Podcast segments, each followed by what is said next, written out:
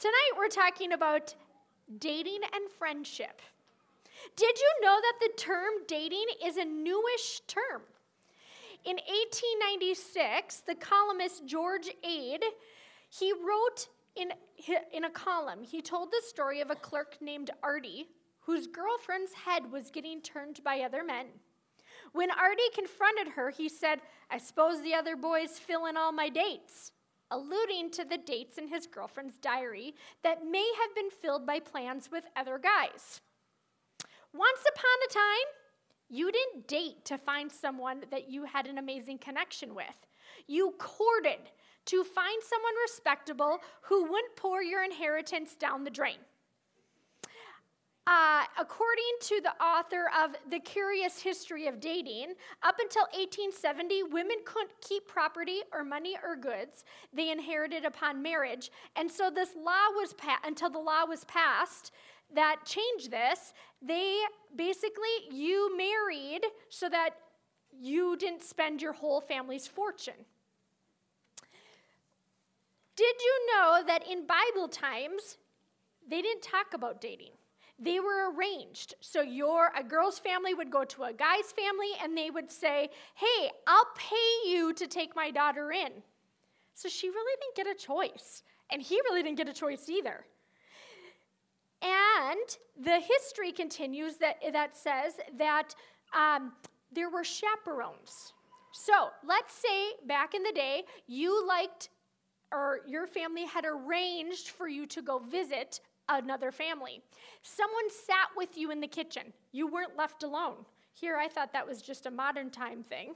But this all changed when World War I happened because women started working in factories to help with the war.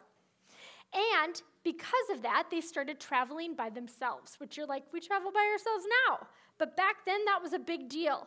So the dating pool got larger and larger and the amount of people that you could meet became more and more. Then there was this invention of the World Wide Web. And that changed dating forever. The pool got even bigger, and you could meet people online, and the terms that you guys used when you date changed. So I Googled some. Ghosting. Do you know? Raise your hand if you know what ghosting is. All right, so I don't even need to tell you. How about this one? Zombieing. Zombieing is when the person who ghosted you as a teen makes an appearance in your life again. It's like they've come back from the dead. So they ghosted you and now they're back. Slow fade. Do you know what that is? Slow fade is when a slow fade happens, your teen's love interest gradually fades away by making less and less effort to connect. I found this on Very Well Family for parents because they don't know what these things mean. And I didn't know some of them. Cuffing. The goal is to have a boyfriend or girlfriend over the holidays or va- Valentine's Day. Any of you do that this year? Since last week? Okay. Uh, curving. When teens use the term curving, they're talking about rejecting someone's romantic interest in them. We obviously know defi- DTR, define the relationship. How about deep liking? Do you guys know that one? Deep liking is a way for your teen and others to show that they like someone by scrolling through old social media posts and liking them. Look at her. She's like, oh, yeah. Um, I have two more. Bread crumbing. Do you know that? Have you heard that one? Breadcrumbing occurs when someone a teen's been dating or talking to suddenly stops agreeing to meet them in person. However, they contact you via, via text, direct message, or social media. And then my friend Eric taught me a new one. I got the ick. Do you know that one? Okay, so that I got the ick means, okay, I really like you. And then all of a sudden, they do something you're like, ick, I don't think I like you anymore. Okay? So, where's my picture? This is sixth grade Amanda. That's my nephew. I'm in sixth grade, and at this age, I really like this boy named Nate Erickson. I mean, we dated, but what does that really mean? It meant that we chatted on the phone and there was no cell phone. Like there was a cord with a phone, and I could only go so far away from my family as we talked. Um, and if you were on the phone, no one else could call because you didn't have call waiting. I it meant dating him that I that he was cute. I couldn't find a picture of him. It meant that our group of friends hung out together. And then it meant that we sat by each other in a movie. So, the interesting thing about this idea of dating in the Bible is that in the Bible, there's not this black and white rule of how to date. The Bible gives guidance on sexual relationships, how to be a godly man or woman, how to be a good friend. But there's no line in there that says, Thou shalt not kiss on the first date. There's none of that. So, what are we to do? The things we're going to discuss today about dating and friendships and boundaries are going to fall under godly wisdom versus mandates for you. We're going to talk about two perspectives on dating, which we think will lead you to have a healthy relationship. These are coming from the curriculum that we've been using through this series. So, the first one dating for marriage. This perspective says that all dating should have the goal of marriage in mind. And not that you're talking about, like, will you marry me on the first date? Because that'd be creepy. But it's the idea that if you don't like this person now and you don't see you marrying them, you probably shouldn't be dating them. Dating them can just be for fun, but that fun could actually lead to both of you being hurt or doing things that you regret later. Dating for marriage viewpoint can lead the relationship to be very serious very fast because the goal is marriage. That's big. The other dating perspective is dating for maturity. In this case, marriage might be your goal long term, but it recognizes that dating can be a wonderful experience now, where we learn about ourselves and we learn about other people. So we could learn from ourselves what we like, what we don't like, and it can help us understand what we're looking for in the future for a spouse and how to grow a relation a good friendship. Dating for maturity allows us to see ourselves and say, "Oh my, I'm not very patient. Actually, I'm not very good listener." But it can also help us to see positive things about ourselves. Maybe we say, actually, I'm really caring, and I would make a good, I love to help people. I would make a good partner someday to, because I'm caring and I'm willing to compromise. Some adults in your life are going to say that you need to stick to one or the other. And they're going to say, this one's wrong, this one's right. And I'm saying, don't do that. I would encourage you to be somewhere in the middle because I think both perspectives have a little, they have good things to offer. The most important thing is not how you go about dating, but the kind of person you're becoming if you decide to date. Spoiler alert, I didn't marry Nate Erickson, but I did go on a variety of dates with a variety of guys from a variety of backgrounds. And each of them helped me to learn about myself and what I wanted in my future spouse. Each person I did date or even hung out with that I like might have interest in played a role in the person I became today. So if you date, dating can be this awesome thing that helps you grow. But when we talk about dating, whether dating to marry or dating for maturity, we have to talk about boundaries. Each approach can be good when we engage with them properly. Too much of a good thing can be a bad thing. It's a cliche for a reason, right? It has wisdom. When I go to the beach, the sand, the views, the waves, all of it is awesome and beautiful and good. But if I go home and have that same thing in my living room, now I got a problem. It's beautiful because it has boundaries. Before we talk about how to set them, we should talk about what they are and the purpose behind them. Boundaries is this idea of setting guidelines for how we will engage with other people, especially in a dating relationship. How are we going to interact? Boundaries help nurture healthy relationships. And healthy relationships are when our commitment and our connection match. Our, our connection level doesn't uh, go above where our commitment level is. And boundaries are kind of like speed limit signs. They guide the direction you want your heart to go, but they only work if you follow them. If we drive around like madmen, we are still at risk of getting in an accident. And here's the thing about boundaries boundaries are hard. It's hard to say no to things. And I'm going to be honest, following Jesus is hard sometimes. Sexual integrity is this idea of I, I'm bringing my whole self to God. I'm denying myself what I want, and I'm trusting that God knows more about what a flourishing life looks like than I do. It's not running away from the fact that we are sexual beings, that I have urges, that when I'm alone with my significant other, I may want to be with them. Like, be with them, be with them. It is bringing my God, it, bringing myself to God in those moments and saying, I want to be obedient to you. How would you like me to do this? How do you want me to proceed? I'm choosing to love God above everything else, above my body, above the person that I'm dating. It's saying, God, you are supreme in my life. As I am pursuing a connection with another person, I'm also pursuing a connection with God. So, boundaries help us have healthy connections, but how do we set them? In the context of relationship. First, each romantic relationship has different parts to it. There's a physical side, there's an emotional side, a social, a spiritual side. It's like uh, the pieces to a pie, they all make up a whole, right? And the thing with those, these pieces, they're all connected. What I mean by that is if one area increases, the rest are going to want to follow.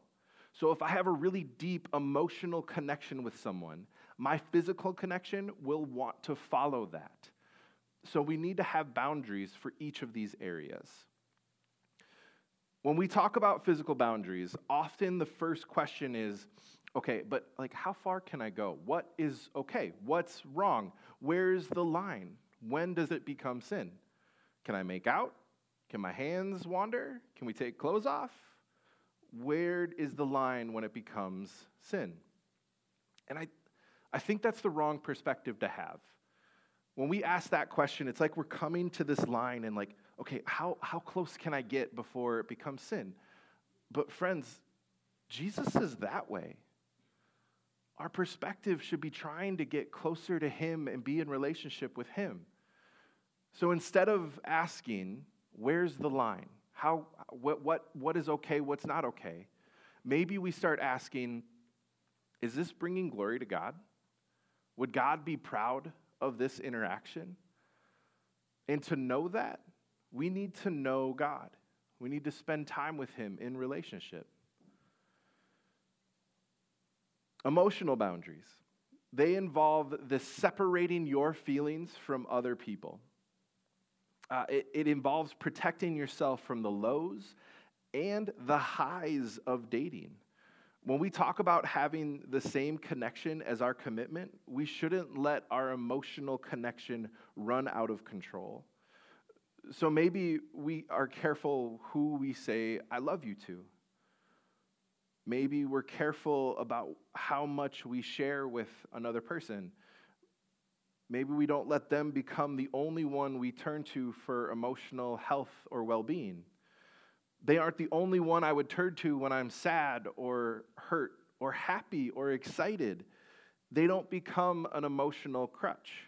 This idea that they are the only person I rely on and not God or others for help.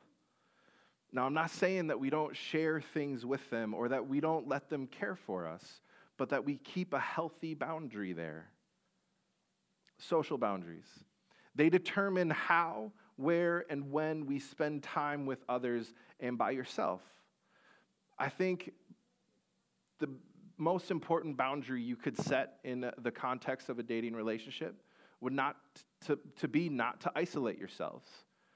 So spend time in groups, spend time with others. And if you do happen to spend time at each other's houses, be in a public place. Stay in the living room, in a place where anyone could walk in and see you at any time. Spiritual boundaries are how you spend time praying, reading the Bible, or growing in your faith as a couple versus individually. Your relationship with God is personal. It can be really cool to engage in all of those things with other people. We want to include others in our faith. But how are you keeping your relationship with your God with God personal and not tangling it in with another person? A helpful question to ask is my romantic relationship helping or hindering my personal relationship with God? So, boundaries are helpful when we talk about dating, but they're also helpful when we talk about our other relationships, including friendships. There are, are, a lot of overlap between dating and friendships, and actually, we need to have good friendships so to have good dating relationships. We are designed to be in community. It's why we have small groups here, right? Because we know we need other people in our lives. We need to have good, Jesus centered friendships. And honestly, friendship is more important than dating. We would be better off investing our emotional, relational energies into friendships rather than dating. And if out of those friendships comes a romantic relationship, great. But priority should be on Jesus centered friendships. And here's the thing with friendships we have to let others in. Now, this is stereotypically a guy problem, but I've seen it with girls too, where we like to keep people at an arm's length. We don't want to go deep in our relationships and share personal things with each other. I went golfing with a good friend of mine once, and, and we spent hours together. I get home and my wife asks, Oh, how's he doing? How's his girlfriend? How's life? Anything new? And I'm like, Yeah, I don't know. We didn't talk about any of that. She's like, What? You spent hours with him. How could you not talk about personal, real things? And I'm like, I, We were golfing. Like, what do you want me to do? Later, she comes to me and she shows me this meme like about this situation and it's almost like word for word what we were saying to each other and he's like i thought this was a joke but i guess it's real life like she just was baffled by this. Friendship is more than just hanging out and having fun with someone. It's good, but we need to let others in. We need to go deeper than that. We need to share how we are feeling, to share what we are thinking, so that they can support us and they can care for us. The key to healthy friendships, friendships is that they're meaningful. So in middle school, I had two groups of friends. The first group, I would say, um, were older than me because I worked at a restaurant. They led me to peer pressure and not making good choices. I, because of my time with them, I would say I compromised my priorities of school or family to hang out with this group of friends. I will tell you that after 30 years, if I ran into one of them, I literally would be like, and maybe not even wave. Like, I have no connection with them at all. And my mom used to say this thing, and I can't even believe I'm to say she's right right now, okay? She used to say, You are who you hang out with, Amanda. And I'm like, No, I'm not. No, I'm not. I am my own person. I am not who, because she would hear things about this group of friends. And I'm like, No, I'm not like that. When in reality, I was totally them. Their sassiness, their choices, their attitudes definitely influenced who I was. And then I have this second group of friends. This is a group of girls that I met in seventh grade. Do you have a picture? Maybe? Okay. Um, they were kind to me, they were truthful with me, they were accepting of me. Literally, I met those two walking down the road because Jenny lived a half a block with from me. And this is like one of the first times we hung out. I don't even know why we took the picture. It's kind of awkward, but whatever. These friends cared about me. They helped to steer me in a positive direction. As time went on, none of us at the time were believers of Jesus at all. But as time went on, they shared their faith with me. I asked all the questions about God, about life, and they were never annoyed with me. They were honest with me, they were faithful to me. These are the friends that I would seriously call my ride or die. There's nothing I could say to them, even today, that they would be like, Amanda, I can't believe it. Peace out. We can't be friends. So, do you have another picture? This is us literally this year. We have literally walked through weddings, kids. We have so many kids. I counted between all the ladies there. We have like 22 kids under the age of 13. Like, we have so many kids. Deaths of parents and friends, divorces, broken families. You name the things I have walked with these ladies with it. Tomorrow night, I'm going to a conference and then I'm going to go to dinner with one of them. And then I'm going to stay overnight at Jenny, the tall one in the back, and have a slumber party like we were like we're in seventh grade again. So my question for you is are your friends making you a better person? Are they helping you to become more like Christ? Are they causing you to do things that are against your values?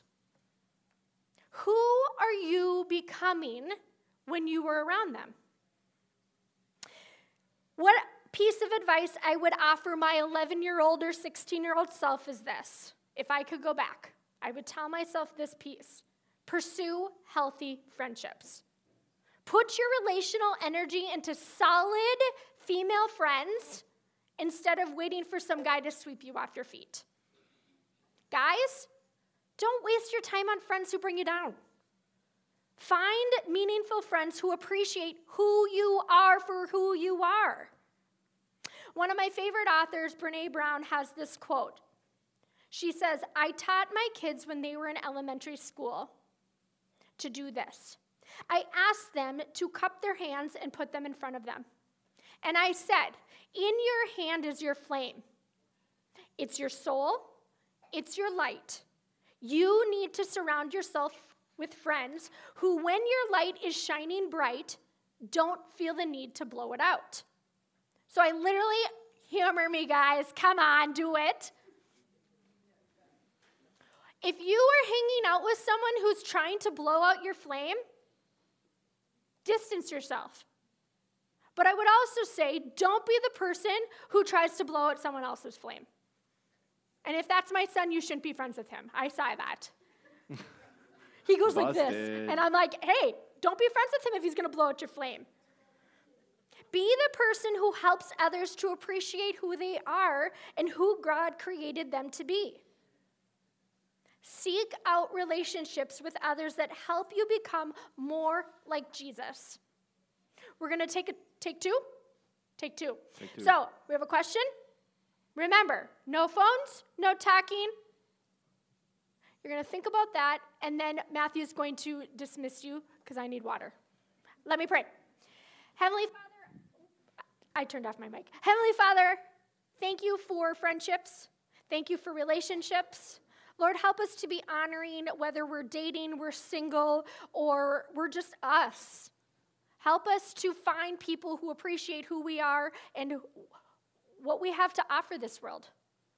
In Jesus' name we pray. Amen.